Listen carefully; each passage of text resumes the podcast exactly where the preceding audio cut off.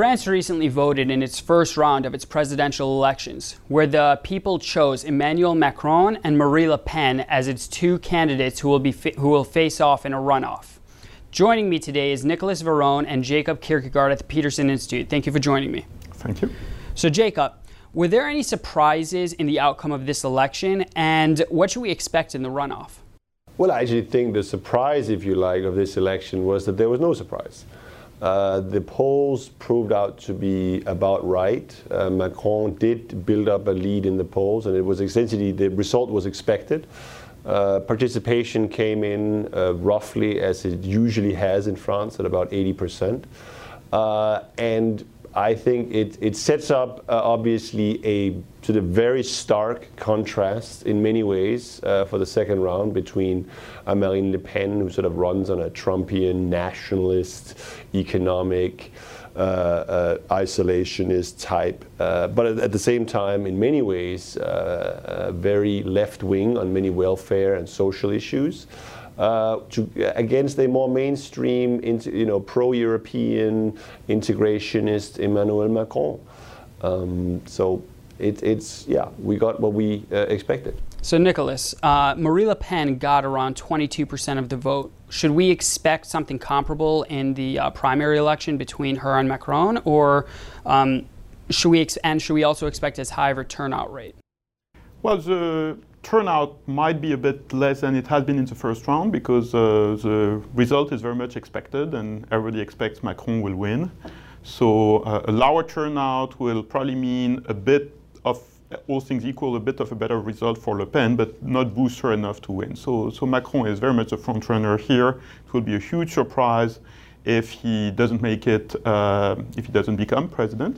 And I think Jacob said it was expected. Well, maybe, but I think it's difficult to overestimate. Sorry, the extraordinary achievement that Macron's result as number one in the first round represents. This is somebody who comes out of nowhere, completely outside of the party system, creates his own party, which he doesn't even call a party, he calls it a movement, and comes ahead of everybody else in the main election of this country. And I think, frankly, he did it out of not just luck, even so he was lucky, but an analysis of the very advanced stage of deterioration of the traditional party system in France, and a complete realignment of a landscape which is no longer left versus right, but really open economy centrism versus closed economy radical nationalism, which seems to be a common theme of politics these days, but hadn't been embodied in the party structure. So this realignment, I think, is structural. It's here to stay, and it happened extraordinarily quickly. Jacob, do you have any further thoughts about that and how this plays into the rest of the EU?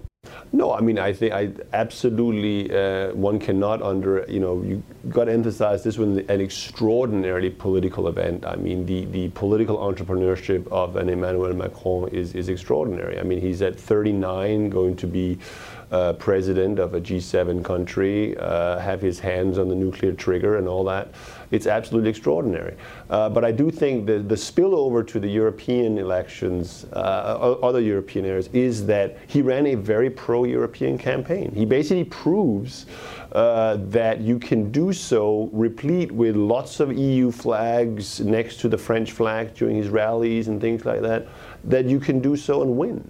That hasn't happened, certainly not since the Brexit vote. So in that sense, it's an antidote to this sort of degree or this perception of inevitable decline of the EU, et cetera, et cetera. He's young, he's pro-European, and he's a winner.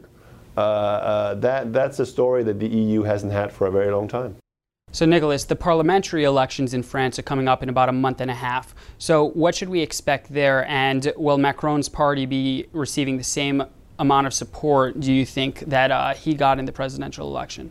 So that's right. That's a real next step, because pending a huge upset, Macron will be president. And then the question is, can he govern? Will he have a majority in parliament with which he can govern?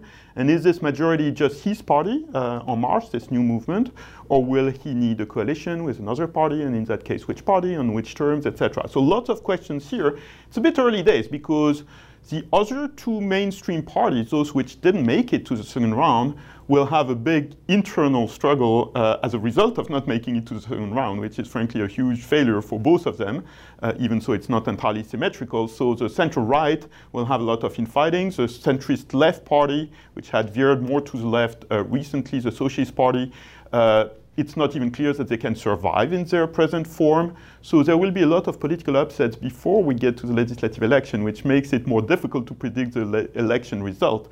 My expectation and baseline scenario is that Macron, either alone or in coalition with a reasonably friendly coalition partner, will be able to govern and deliver on his platform. So we should expect basically policies compatible or consistent with what he has pledged during the campaign.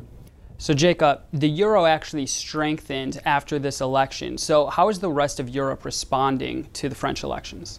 Well, they're quickly basically sort of telling the French to rally behind Macron, and which is not entirely surprising. He is the pro-European candidate. And the fact that the euro and other economic indicators are, if you want, risk on or in positive territory now, is that you have a very significant downside, potential downside for not just the French, but also the entire European project taken away by this election result. So again, we can all start talking about the future, you know, eventually Italy has to vote and a bunch of other things, but this does represent, I would argue, turning of a page of the, I mean, we have now truly moved beyond the Brexit vote in terms of European political discourse. Thank you, Jacob. Thank you, Nicholas. Thank you.